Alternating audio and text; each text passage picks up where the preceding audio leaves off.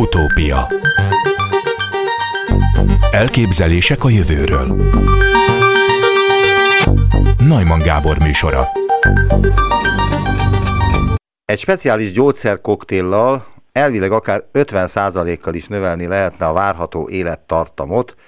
Nyilatkozta ezt Vellai Tibor, az ELTE genetikai tanszék tanszékvezető professzor a 2019-ben, és akit most az utópiában is üdvözölhetek. Jó napot kívánok! Üdvözlöm Nagyman úr, és üdvözlöm a hallgatókat is. Hogy is van ezzel a gyógyszerkoktéllal? Hát az egy tematikus kijelentés volt annó egy gyógyszerkoktél. A, a kijelentésem alapvetően arra irányult, hogy uh, ezek az évek azok, amikor úgy néz ki, hogy sikerül megértenünk az öregedési folyamatnak a mechanizmusát.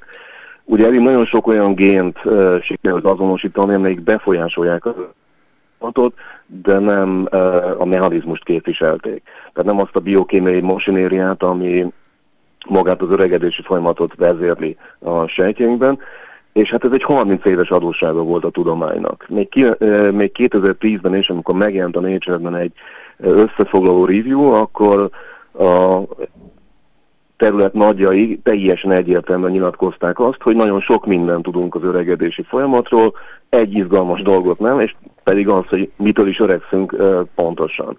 Tehát ez egy nagyon nagy kérdés volt a tudományban, és az elmúlt pár évben történt néhány olyan áttörő kísérlet, tehát áttörő olyan publikáció, amelyek alapján most már azt mondjuk, hogy néhány éven belül teljes egészében feltérképezhető ez a biológiai folyamat is, mert hogy van ilyen folyamat, azt látjuk magunkon, tehát ennek csak egyszerűen meg kell találni a, a molekuláris alapját.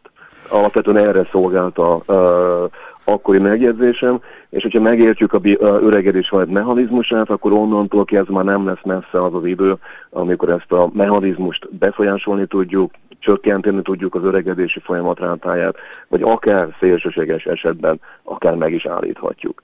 Hogy ilyen provokatív kijelentést miért tudok tenni, ezt maga a természet is kitalálta, ismerünk olyan biológiai rendszereket, amelyekben a sejtek nem öregednek, ilyen biológiai rendszer a csírovonalunk, ugye ez a szövettípus, ami létrehozza a petesejteket és a hímivan sejteket. Elnézést, akkor hadd kérdezem meg ezt, hogy mit jelent az, hogy nem öregszik a csíravonal, tehát hogyha egy 20 éves felnőtt embernek megnézik a nemi sejtjeit, a, mondjuk a heréjét, akkor, és egy 80, ugyanannak az embernek, amikor 80 éves, akkor azok teljesen azonosak lesznek?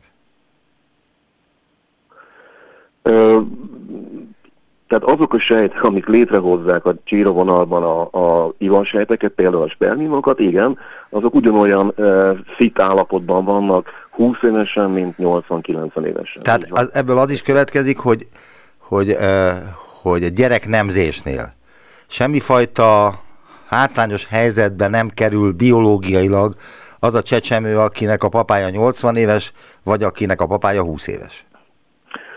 Némi hatás azért van, de a mai biológiai ismeretünk alapján akár egy 90 év feletti férfi is tud kvázi egészséges utódot létrehozni. Igen, ez ezt jelenti alapvetően. Tehát nem lesz semmifajta betegsége a csecsemőnek attól, hogy így van, a apuka 90 van, éves.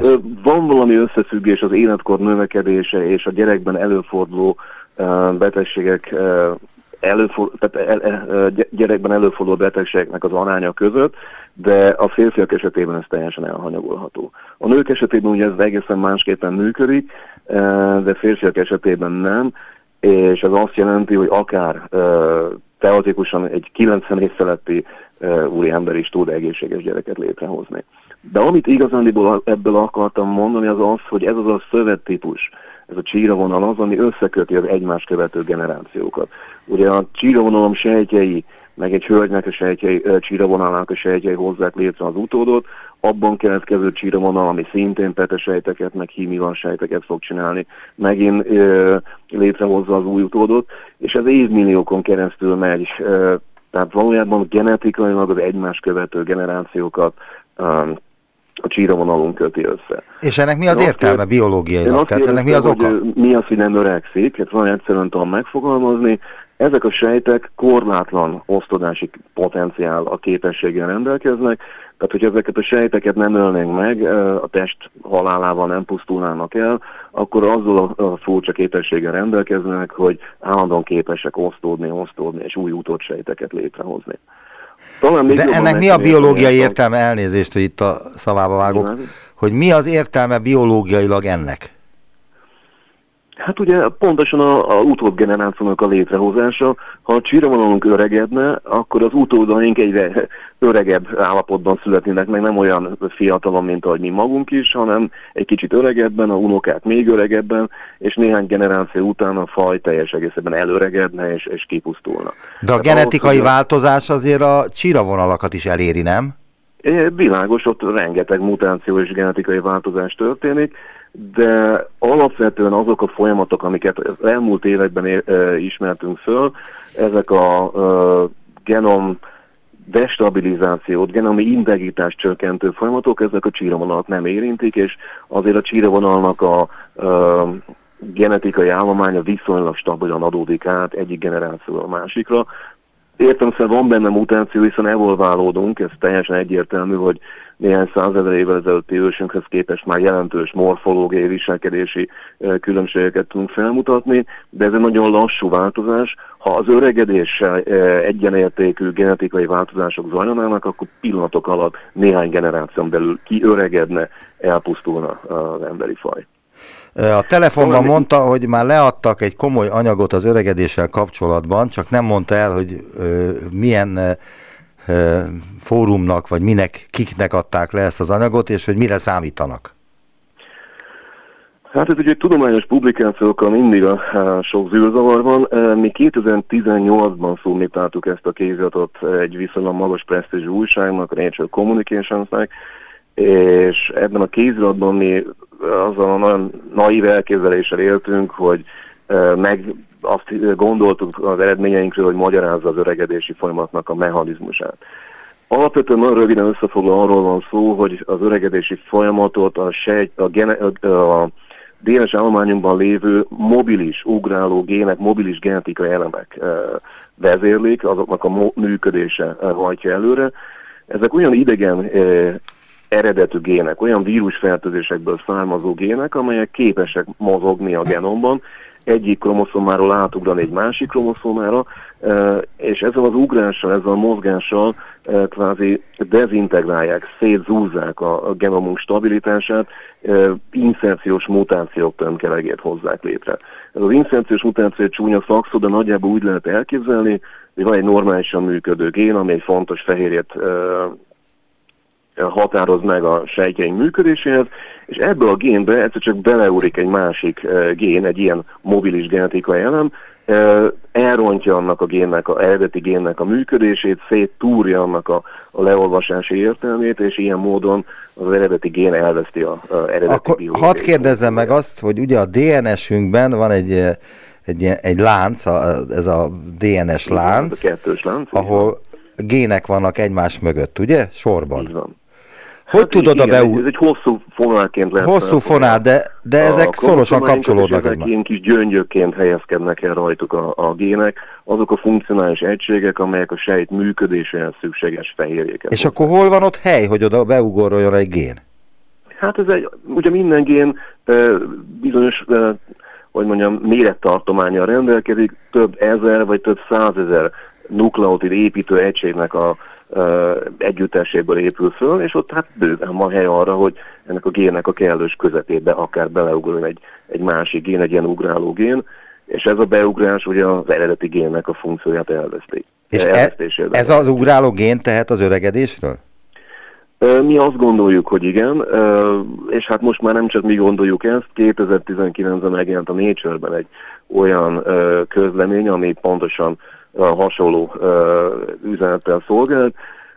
Egérben az ugráló gének egy jelentős részét sikerült gátolni, blokkolni megfelelő kémiai ágensek segítségével, és a kutatók azt tettek észre, hogy a sejteknek az öregedése, a szakszóval szeneszenciája, az jelentős mértékben lelassul, később kezdenek el öregedni, ezek a sejtek tovább élnek, tehát hogy igen, jelentős szerepük lehet ebben a öregedési folyamatban. És a muslicáknál is ugyanez a helyzet? Hát ezt még nem tudjuk. A mi kéziratunk... De hát az a kedvenc ilyen kísérleti állat, nem a muslica. A genetikusok számára a, a, a muslica, a drozofila az egyik e, szent állat, a genetikai modellrendszer, de mi az eltén a e, laborunkban egy másik modellrendszert használtunk, egy kis fonálférget, bizonyos ja, elegánsz nevű fonálféreg, ami talán még ideálisabb e, objektum a öregedési kutatások szempontjából, hiszen e, csupán 14 napig él 25 fokon, míg a muslica, a drozofila az akár két hónapig is él ilyen különösen. Tehát sokkal könnyebben, sokkal gyorsabban lehet tanulmányozni az öregedési folyamatnak a mikéntjét. Milyen állatokkal szabad önnek, önöknek kísérletezniük? Szabad-e kutyákkal, majmokkal kísérletezni? Hát lehet, hogyha az ember a megfelelő hatósági engedélyeket beszerzi. A mi szempontunkból ilyenre az elhálisten nincsen szükség, hiszen ezek a fonalszergek, amikkel mi dolgozunk, ezek olyan mikroszkopikus élőlények, hogy tulajdonképpen szabad szemmel nem is láthatóak. A testük ezer testi sejtből épül csupán föl, ott élnek a talajban, mindenhol körülöttünk, sokszor átaposunk ezek az élőlényekre, elpusztítjuk őket, és nem is tud, veszünk, ezt nem is veszünk észre.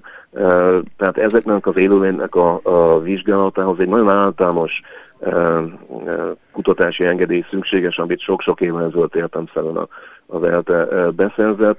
Ha magasabb rendű állatokkal foglalkoznánk, egérrel, vagy ahogy ön mondta, például akár majmokkal, akkor egy nagyon speciális, nagyon sok feltételnek meg, megfelelő engedélyt kéne beszereznünk, de erre ugye nincsen szükség, hiszen uh, ilyen összetett állatokkal egyelőre még nem foglalkoztunk. De lesz az a, a szint, modell, nem? Ugye lesz az, az a szint. Amit ön mondott, a mustica, és ott kering körülöttünk a mindennapokban, rászáll a banára, a gyümölcseinkre, ez is egy olyan élőlény, amit kvázi büntetlenül tudunk bezárni, és hát büntetlenül tudjuk nézni az élettartalmát annak függvényében, hogy milyen géneknek a működését változtatjuk meg. Professzor úr, de ugye lesz az a szint, amikor már szükség lesz kutyákkal, vagy majmokkal kísérleti uh, helyzetet előidézni, mert hogy uh, az, hogy az emberen kipróbálják, ahhoz szükség van, hát mondjuk főemlősöket is ezeknek a kísérleteknek alávetni. Ez még nagyon messze van. Tehát ahogy most uh, látjuk a világot, uh, lett egy felismerés, ami azt mondja, hogy a genomunk jelentős részét alkotó ugráló gének, mobilis genetikai elemek. Ma ismertek szerint a humán genomnak több mint a felét ilyen gének alkotják. Ezek alapvető szerepet játszanak az öregedési folyamatban. Uh, amit még a kéziratunk tartalmaz az, hogy mitől kezdenek el ugrálni ezek a gének egyre erőintenzívebben az uh, életpályánk során, mi az a molekuláris mechanizmus, ami ezt uh, gerjeszti.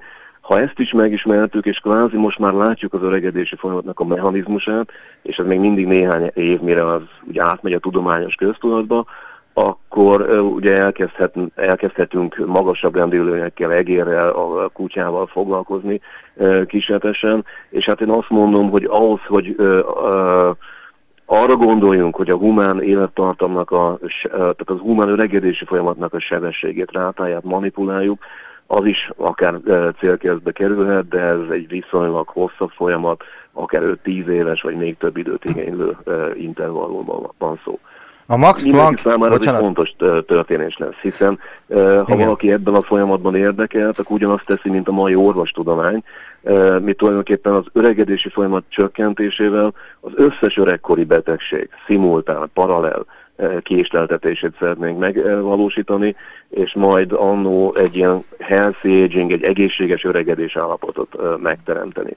De ahogy mondtam, ez még nagyon arrébb van, ez 5-10 éves távlatokban nézzük. Ma még modern rendszereken, ma még tehát jelenben 2021-22-ben még egyszerű modern rendszerekben, néhány év múlva már bonyolultabb emlős rendszerekben, és aztán 5-10 év múlva akár humán rendszerekben is lehet ezeket a folyamatokat, folyamatokat tanulmányozni, és nem csak genetikai, hanem akár farmakológiai eszközökkel befolyásolni. A Max Planck intézetben volt egy kísérlet, amikor is három komponenst összeadtak, hogy az öregedést tanulmányozzák. Lítiumot, trametinibt, ami rágátló, és rapamicint, ami immunerősítő. Ezt most a koronavírus kapcsán meg is ismerhettük ezt a nevet. Mi volt az eredmény? Hát ennek a három anyagnak a együttes használata koktélja az viszonylag jelentős mértékben növelte a kezelt élőlénynek a, a élettartalmát, és ezek a ágensek, amiket most említett, ezek már régóta bevezetett termékek a humán gyógyászatban, tehát sokunkban felmerülhet az a gondolat, hogy nem csak állati modellekben, hanem akár emberi alkalmazásra is ezt lehetne használni olyan célból, hogy az élettartalmunkat megnöveljük. Ugye a rapamicin az egy immunszupresszáns, a másik két anyag is egy-egy betegségnek a kezelésében játszik szerepet, és a kutatók abból indultak ki, hogyha ez a humán gyógyászatban már ismert és elfogadott, bejáratott gyógyszereknek a együttesét használjuk, akkor az jelentős mértékű élettartam növekedést tud előidézni. Világos, humánban még, emberben még ilyen kísérlet nem zajlott, ez a kísérletet idézőbe teszem, hiszen az emberi élettartam viszonylag hosszú, tehát 20-30-40 éves távlatban lehet ilyen változásokat megnézni, de ami az igazi értelme volt ezeknek a kísérleteknek az az, hogy a használt modellrendszer, és itt egér volt, amit, amit ezt kipróbálták, az egérnek az élettartalmát jelentős mértékben sikerült, akár 50%-kal sikerült megnövelni ezen humán gyógyszerek kombinált használatával, és ez egyértelműen azt mutatja, hogy a DNS-ünkben lévő élettartam potenciál az, az, nem egy fix 70-80 év, amire, az, amire azt hinnénk, hogy ugye most a emberi fajnak az élettartama kb. körül van, hogy ennyi, ennyi jutott és nem lehet több, ezt biza igen jelentős mértékben lehet növelni, akár 50 vagy akár még több uh, nagyobb százalékkal ezt a élettartalmat a jövőben akár uh, megnövelhetjük. Egy konkrét ijesztő példát hagy mondjak erre, van néhány olyan társadalom, ahol egészen elképesztő életfeltételek uralkodnak, és ma Monakóban, ahol hát mindenki a, a luxus uh, szintjén él, a férfiak várható élettartalma 93 év, és a hölgyek ennél 5-7 évvel tovább élnek. Egyértelműen mutatja azt, hogy az emberben lévő élettartam potenciálnak a határát nem értük el, ezt tovább lehet növelni, és hát ugye a elmúlt évek trendjei alapján ez folyamatosan zajló esemény is. Nem véletlen van az, hogy ennek nagyon komoly társadalmi hatásai vannak. A nyugdíj korhatár folyamatos emelkedése, egyre egy több az idős a társadalmunkban, tehát a populációknak az előregedése, ezek mind-mind olyan tényezők, amik ezzel szorosan összefüggő faktorok. Akkor az öregedés is bizonyos szempontból pénzkérdés, ezt azért mondom, mert a világ leggazdagabb embere, Jeff Bezos azt nyilatkozta, hogy vagyonának nagy részét az öregedés kutatására kívánja fordítani. Tehát pénzkérdés, hogy a kutatók megtalálják az öregedés okait?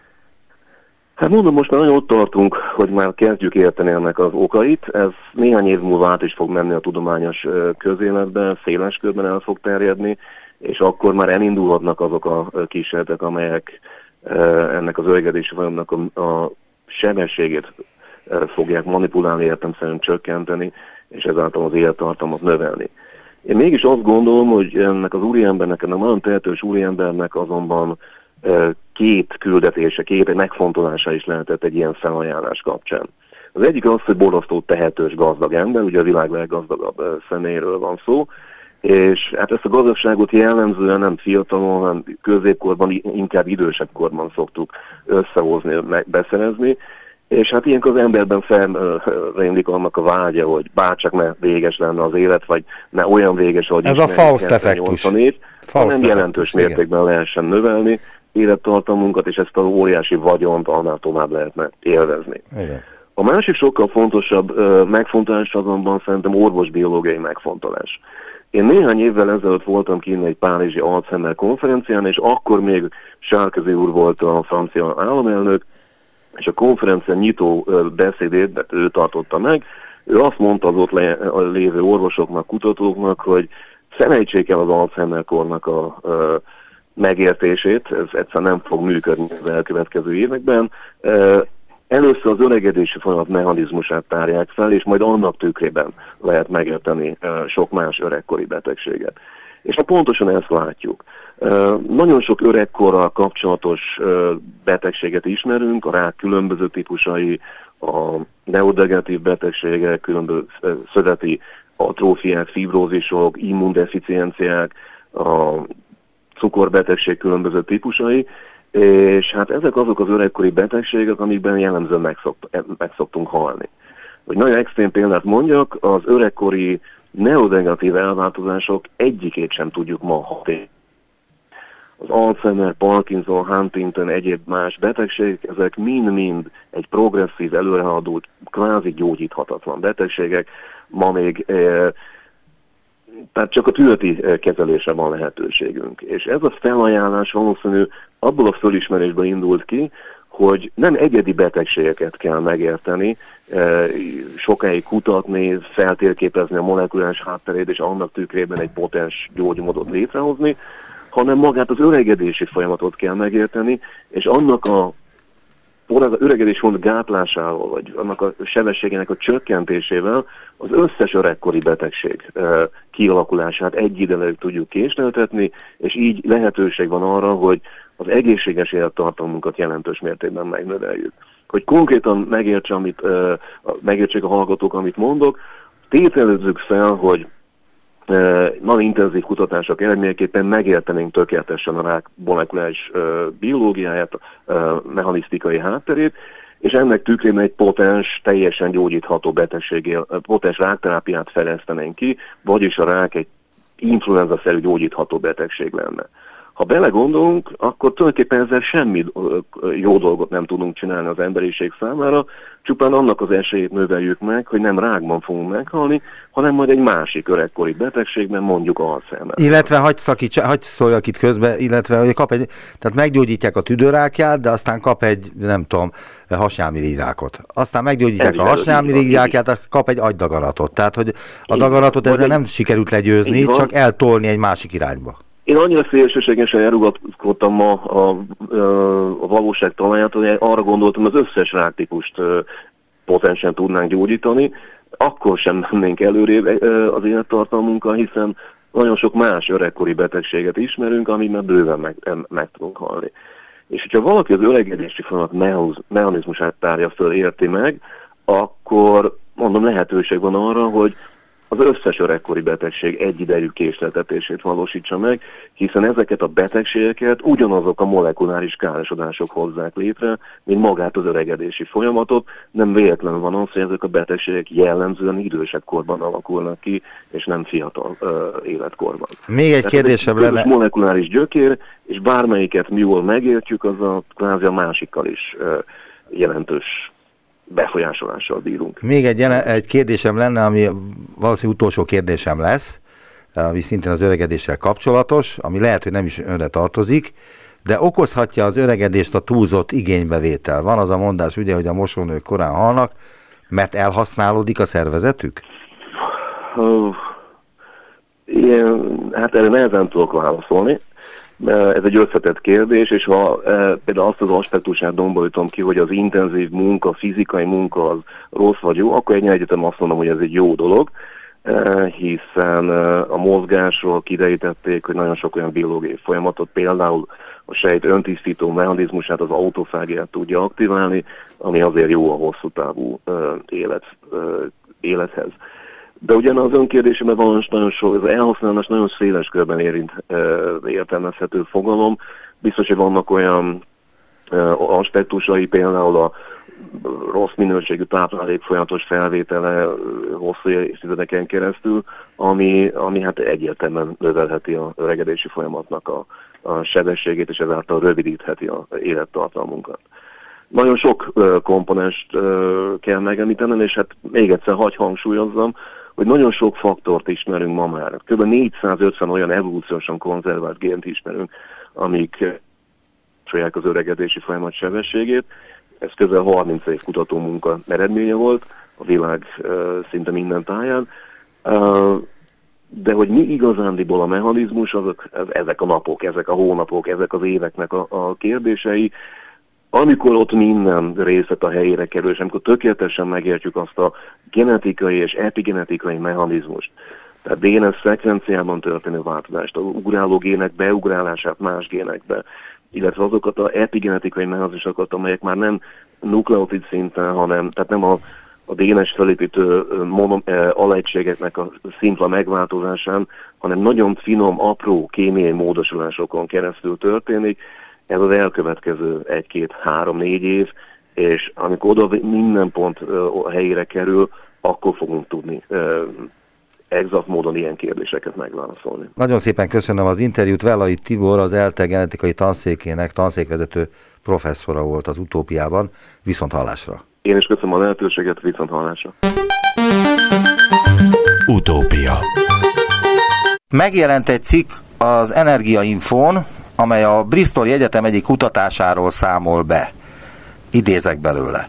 A Bristoli Egyetem kutatói egy különleges eljárással az atomerőművek radioaktív grafit fulladékából mesterséges gyémántot állítottak elő, amely képes energiát termelni. Itt van velünk Vojnárovics László, az MTA Izotóp Kutató Intézetének korábbi igazgatója. Jó napot kívánok! Jó napot kívánok, üdvözlöm Önt és a hallgatókat! Először azt kérdezném, hogy ez, ami megjelent, elképzelhető-e egyáltalán? Én elképzelhetőnek tartom, tehát itt valószínűleg arról van szó, ugye a technikai részleteket ebből a kis rövid közleményből nem ismerjük, de valószínűleg arról van szó, hogy béta bomláskor elektron lép ki az atommagból, ezt az elektronokat, ezeket az elektronokat ők összegyűjtik, és valahogy visszavezetik a visszamaradó pozitív ionokhoz. Tehát én így értem, hogy így csinálják ezt a technikát.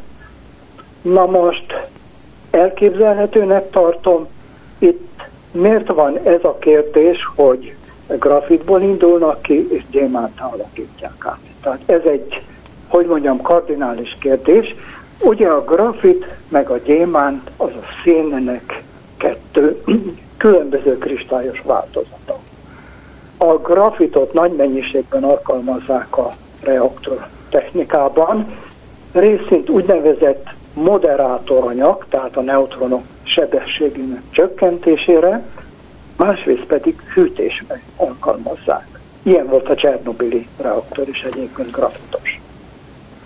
Na most ebben végbe megy a folyamat, amiben ez a szénnek a 14-es izotópja képződik, ami radioaktív bétasugárzó. Ezt kívánják felhasználni. Na most itt arról lenne szó, hogy az egyik változatát a szénnek, a grafitot, tehát kristályos változatát átalakítják másikká, vagy gyémántá, mesterségesen, tehát nagyon kicsi kristályokat csinálnának, és ezt használnák fel a folyamathoz. Ön írt nekem egy rövid ismertetőt, amely a lehetséges eljárás, eljárásról szól, és amiből most is elmondott néhány fontos dolgot, de ebből azért idéznék, mert nem biztos, hogy a hallgatóink első hallásra megértették, hogy miről is van szó. Azt írta, hogy a béta sugárzó izotópok bomlásakor egy negatív töltésű elektron lép ki az atommagból, és visszamarad egy pozitív töltésű atommag. Ha a béta sugárzó anyagot, itt apró kristályokat emlegetnek, ahogy most is mondta, szilárd hordozóra viszik fel, a távozó elektronok kilépnek a légtérbe, a vákumtérbe, és így valamilyen elektródon összegyűjthetők. Vagyis ez az ötlet, ez nem is olyan új ötlet, ez már tudott volt az atomerőművek? Én azt hiszem, hogy ez az ötlet igazán nem új, hanem itt a kérdés az, hogy hogyan zárják az áramkört. Tehát ezeket az elektronokat hogyan vezetik vissza a pozitív ionokhoz, tehát a visszamaradt pozitív ionokhoz, és közben ezt a visszavezetést ugye úgy kell csinálni, hogy az elektronokat megdolgoztatják. Tehát a ennek segítségével meghajtanák azt a pacemaker vagy zseblámpát, vagy egyéb eszközt, amire hát csinálják ezt az elektromos, ezt az elemet. Aha. De az egyik ismerősöm az nem csak azt mondta, hogy itt pacemakerekre, vagy különböző szerkezetekbe való elemről, vagy, vagy egyéb ilyen elektromosságot képző dologról van szó, hanem azt mondta, hogy ez egy teljesen új energia, nincs szükség fúziós erőművekre, meg atomerőművekre, mert teljesen veszélytelenül lehet energiát előállítani atomhulladékból. Igen, ez így is van, így is van, tehát a megoldása nyilvánvalóan e, teljesen új lesz, azonban a következőt figyelembe kell e, venni. Így nagyon gyenge áram, tehát kis áramerősség érhető el, és ennek megfelelően csak nagyon speciális esetekben használható. A másik, és ez nagyon fontos, hogy itt sugárzóanyagról van szó. Tehát, hogyha ebből kicsi elemeket csinálnák, és mondjuk a mobiltelefonokba tennék, akkor ezzel tulajdonképpen szétterítenénk a radioaktív anyagot. Mert ez mégiscsak a gyenge sugárzó is, ez a radioaktív anyag. Na most az egészségre ez nem veszélyes, hiszen ez a béta sugárzás, amit a szén 14 kibocsát, ez nagyon könnyen elnyelődik. Akár egy papírlap is elnyeli. Tehát, hogy mondjam, különösebb sugárvédelmi probléma nincs. Probléma ott keletkezhet, ha valaki mondjuk kinyitja, szétveri ezt a velemet, akkor az kiszabadul a környezetbe. Ez nem engedhető meg. Mert akkor mi történik? Hát ha szétszórom, ugye, az akár kézzel érintkezhet a kézre, vagy valakinek megfogja ezt az anyagot, és utána a személyhez nyúl, a szembesugárzás következhet be, inkorporálódhat, tehát a szervezetbe bejuthat, tehát épp úgy, mint a többi radioaktív anyag. De ön azt írta a sugárzási veszélyről, hogy különösebb sugárvédelmi probléma nem léphet fel, hiszen a sugárzás energiája kicsi, és a sugárzás egy papírlapon áthaladva is elnyelődik, ahogy az előbb mondta, vagyis az emberekre veszélytelen energiával van dolgunk. Még Igen, ezt megkérdem, hogy az emberekre veszélytelen energiával van dolgunk? Igen, abban az esetben, ha ez egy zárt helyen van. De ha arról a zárt helyről kiszabadul, rákerül a kezemre, és megfogok mondjuk egy szelet kenyeret, és a kenyerrel együtt megeszem, akkor belém kerül a sugárzóanyag, és belőről sugároz. Na most ez viszont nagyon veszélyes, tehát ez semmiképp nem engedhető meg. Vagyis akkor ezzel kizárta azt, hogy mondjuk mobiltelefonokban lehessen használni, mert ha valaki szétszedi a mobiltelefont, akkor egy életveszélyes eszköz válik ez az akkumulátor. Na most ezen a szétszedésen nyilván a következőt kell érteni. Tehát én úgy gondolom, hogy ezt egy teljesen zárt kis elemeket csinálnak belőle, úgy, mint hát a mostani elemek is teljesen zártak. Itt akkor van baj, ha én azt szétbontom. Például valaki kalapáccsal ütögeti és szétver. Na most, ha Mit el, lehetne belőle csinálni? Elnézést, mit lehetne belőle csinálni akkor, hogyha valaki ezt... Semmi, nincs ötletem, nincs ötletem, de hát ilyenek előfordulnak, hogy, hogy valaki mondjuk egy sugárforrást rossz célra használja föl, szétveri. Megnézi, hogy mi van benne, például. És mi van benne? Hát bent nyilvánvalóan, én úgy gondolom, hogy egy lapra fölvéve találhatók ezek az kristályok, a lap előtt van egy elektród, ami összegyűjti, és valahogy zárják az áramkört. Tehát ez van benne. Egy, egy, egy ez a sugárzó anyag valószínűleg egy vékony lapon helyezkedik el, már csak azért is arra kell tenni, hiszen nagyon gyenge ez a sugárzás. És mekkora áramot képes ez előállítani, vagy mit lehet Én ebből hiszem, következtetni? Nyilvánvalóan attól függ, hogy mekkora radioaktivitást tesznek bele, de én azt hiszem, hogy itt milliampereknél nagyobb nem igen lehet. Tehát nem lehet az, hogy ampereket gyártok, és az az amperekkel mondjuk egy gépkocsit hajtok meg. Ezt én elképzelhetetlennek tartom. Tehát akkor ez nem váltja ki azokat az erőműveket, amelyeken egyrészt most kísérleteznek? Nem váltja ki, ez igaz, de az biztos, hogy nagyon sok speci- speciális helyen alkalmazható. Gondoljon itt az űrhajókra, különleges berendezésekre, emlegettem itt a pacemaker hiszen ennek az elő, elemnek egy óriási előnye lenne, a rettentő hosszú élettartam. Ugye ennek a e, szén 14-nek 5760 év a felezési ideje.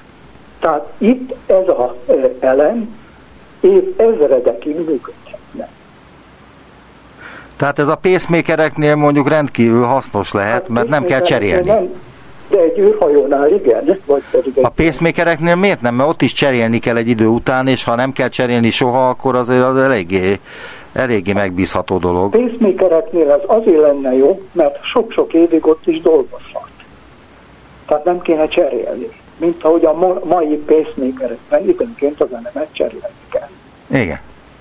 Tehát ez egyszer beteszik, és akár az illető egyénnek teljes élete folyamán szolgálhat.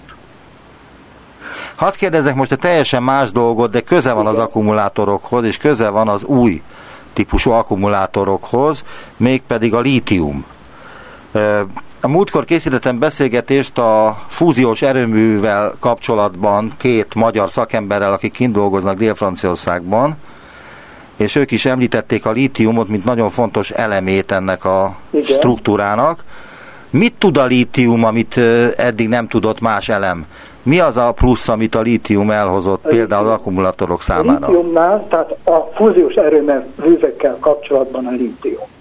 A következő, a fúziós erőműveket úgy képzelik el, és a most Franciaországban épülő első eh, áramtermelésre alkalmas fúziós erőmű is ilyen lesz, eh, tríciummal és deutériummal működik. Na most a tríciumot valahogy elő kell állítani, na most úgy gondolják előállítani, hogy a lítium bomlásából, a lítium magjának a bomlásából jönne létre az a trícium, amit a fúzióhoz felhasználnak. Tehát így jön képbe a trícium, így jön képbe a lítium. És a lítium az hol található? Tehát ez egy ritka fém, vagy eléggé gyakori? Nem olyan ritka fém, tehát tulajdonságait tekintve olyan, mint a nátrium, tehát egy litiumklorid az nagyon hasonló a nátriumkloridhoz, a konyhasóhoz, és ugye az utóbbi időben nagy igény van rá, hiszen vannak ezek a közönséges lítium elemek. Tehát nagy az igény rá. Sok helyütt bányásznak ilyet, én úgy hallottam, hogy Dél-Amerikában több ilyen bánya működik. Na most itt persze a következő kérdés merülhet föl, hogy ha lítiumot használunk föl, hát elfogy a lítium. Na most, ami a fúziós erőművet illeti, ott nagyon-nagyon kicsi mennyiségekről van szó. Tehát nem, mit tudom én, száz vagy ezer kilókról, hanem legfeljebb kilókról lehet szó. Tehát ez igazán olyan nagy mennyiséget nem fog elfogyasztani sokkal többet elfogyasztanak a közönséges lítium akkumulátorok, például amik az autóban van. De hogy mit tud ez a fém, amit más fém nem tud? A fém a, e, a e, fúziós reaktorok esetében az, hogy kicsi elemről van szó, és magfizikailag könnyen elbonthatották a fúzió szempontból. Most ami viszont a lítium akkumulátorokat illeti, ott annyit jelent, hogy a lítium ion és a lítium fém közötti úgynevezett elektród potenciál különbség az nagy. Tulajdonképpen a legnagyobb a elemek közül, a alkáli fémek közül. Ez az óriási előnye. És ez adja meg a lehetőséget arra a tudósoknak, hogy akkor ezt valamilyen módon elektromos árammá alakítsák át? Ezt a nagy különbséget? E, elnézést, nagyon rosszul értettem. Azt kérdeztem, hogy ez adja meg végül is azt a pozitív tulajdonságát a lítiumnak, hogy e, elő lehet állítani nagy áramot a segítségével? Igen, igen, igen, igen.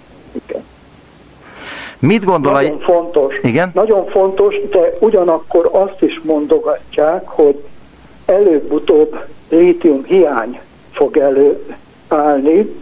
Én úgy gondolom, hogy itt is ugyanaz lesz, mint sok más esetben, hogy a e, már használt akkumulátorokat, tehát a üzemen kívül akkumulátorokat fogják újra feldolgozni és kinyerni belőle a lítiumot.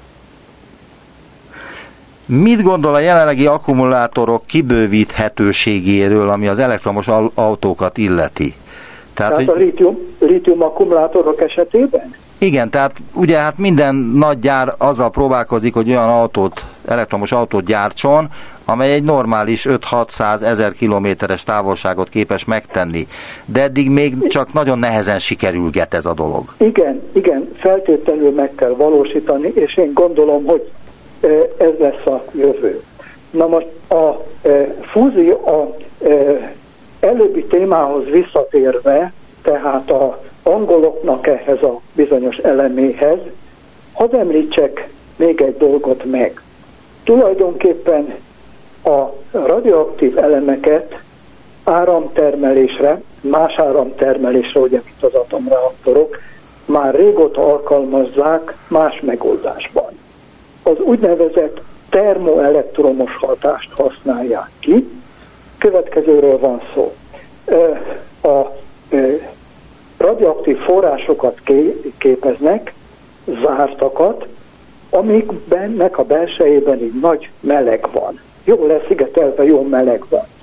A külső hőmérséklet még a kicsi, és a termoelektromos hatást használják föl elektromos áram generálására. Na most ilyenből nagyon sokat készítettek az egykori Szovjetunióban, a következő miatt, és ez a felhasználás nagyon érdekes. A Szovjetunió ugye igyekezett nagyon védeni a határai délfelé, de nagyon hosszú határ van, és mikrohullámú átjátszókat telepítettek a határ mentén. Na most ezeket eldugott helyekre tették, esetleg ejternyővel eresztették le. Most ezeknek nagyon sokáig kellett működni, évtizedeken át karbantartás nélkül. Az áramforrást ezzel a termoelektromos hatás segítségével érték el, cézium 137 izotopot alkalmazva, nagyon jól működött a rendszer, volt azonban egy baj. A baj a következő volt, megszűnt az Szovjetunió. Ott maradtak az átjátszók, és ezeket össze kellett gyűjteni. Na most ezt a, NATO, a, a Nemzetközi Atomenergia segítségével óriási programok keretében gyűjtöttek össze. És sikerült összegyűjteni, vagy? Sikerült összegyűjteni, bár meg kell mondani, hogy itt a fáma balesetekről is beszámol, mégpedig olyan balesetekről, hogy a helyiek megtalálták, szétbontották, kivették az izotópot, és jé, milyen érdekes fehér por, amelyik, mert ugye a céziumot cézium klorid formájába tették bele, amelyik sötétben fluoreszkál. Na most ebből azután nagyon sok, több sugárbalesetet írtak le, hogy bekövetkezett. Tehát, hogy ez halálos volt azokra, akik megtalálták ezeket az hát átjátszó állomásokat. Nagyon erős sugárzása van, nagy energiájú sugárzása van a 137-nek, és nyilvánvalóan itt nagyon nagy radioaktivitásokról van Hát szerencsére ma már ilyen nincs azt a silabuszt, amit elküldött nekem, még eh, ki is egészítette azzal, hogy még az árról is írt valamit. Azt írja az árról, mármint ennek a Bristol Egyetemi eh, felfedezésnek a lehetséges áráról, hogy az ilyen elem ára várhatóan rendkívül nagy lesz, hiszen a radioaktív anyagokkal történő minden munka különleges eszközöket igényel. Például kézzel a radioaktív anyag nem érinthető, Igen. speciális Igen. fülkékre, boxokra, távtartókra, manipulátorokra van szükség. Nagyobb méretű igény esetén automatizálásra lesz szükség. Ilyet például a, van szükség. Ilyet például Igen. a pozitron emissziós tomográfnál valósítottak meg a PET-CT-nél. Tehát, tehát, hogy van ilyen, a gyakorlatban nem teljesen olyan, mint a Bristol Egyetem kutatói által megvalósított kis elem, de azért ezt a fajta struktúrát használják, tehát ezt az ötletet használják máshogyan is, mint ahogy mondta az átjátszó állomásoknál, csak ott nem grafitot használnak, hanem tríciumot, vagy, vagy én nem tudom micsodát. Más izotópokat. Más izotópokat. Igen. Tehát... Na, most az ára visszatérve. Szóval azt figyelembe kell venni, hogy a nukleáris technikák, a nukleáris anyagokkal való munka az rendkívül speciális, hiszen a, ezeket a forrásokat sosem lehet kézben venni, nem lehet megfogni, ezért olyan viszonyokat kell biztosítani, ahol emberi kéz érintése nélkül történik a folyamat. Ehhez különböző fülkék vannak, és különböző manipulátorokkal kell dolgozni. Na most nyilvánvalóan ez a munkát nagyon megnehezíti, és természetesen emeli a költségeket. De mondom, automatizálás segítségével, ha nagy, nagyobb termelésről volna szó, ez biztos, hogy nem Végül is mit mond erről a találmányról? Ez Én azt egy mondom, fontos hogy... találmány, vagy, vagy van ilyen évente, nem tudom Én azt mondom, hogy érdekes, lehetségesnek tartom, biztos, hogy foglalkozni kell vele, de a nagymértékű elterjedését én nagyon, hogy mondjam, két, két kedve fogadom. Nagyon szépen köszönöm az interjút. Vojnárovics László, az MTA Izotóp Kutató Intézetének korábbi igazgatója volt az utópiában. Örültem, hogy... Viszont hallásra. Köszönöm szépen. Viszont hallásra.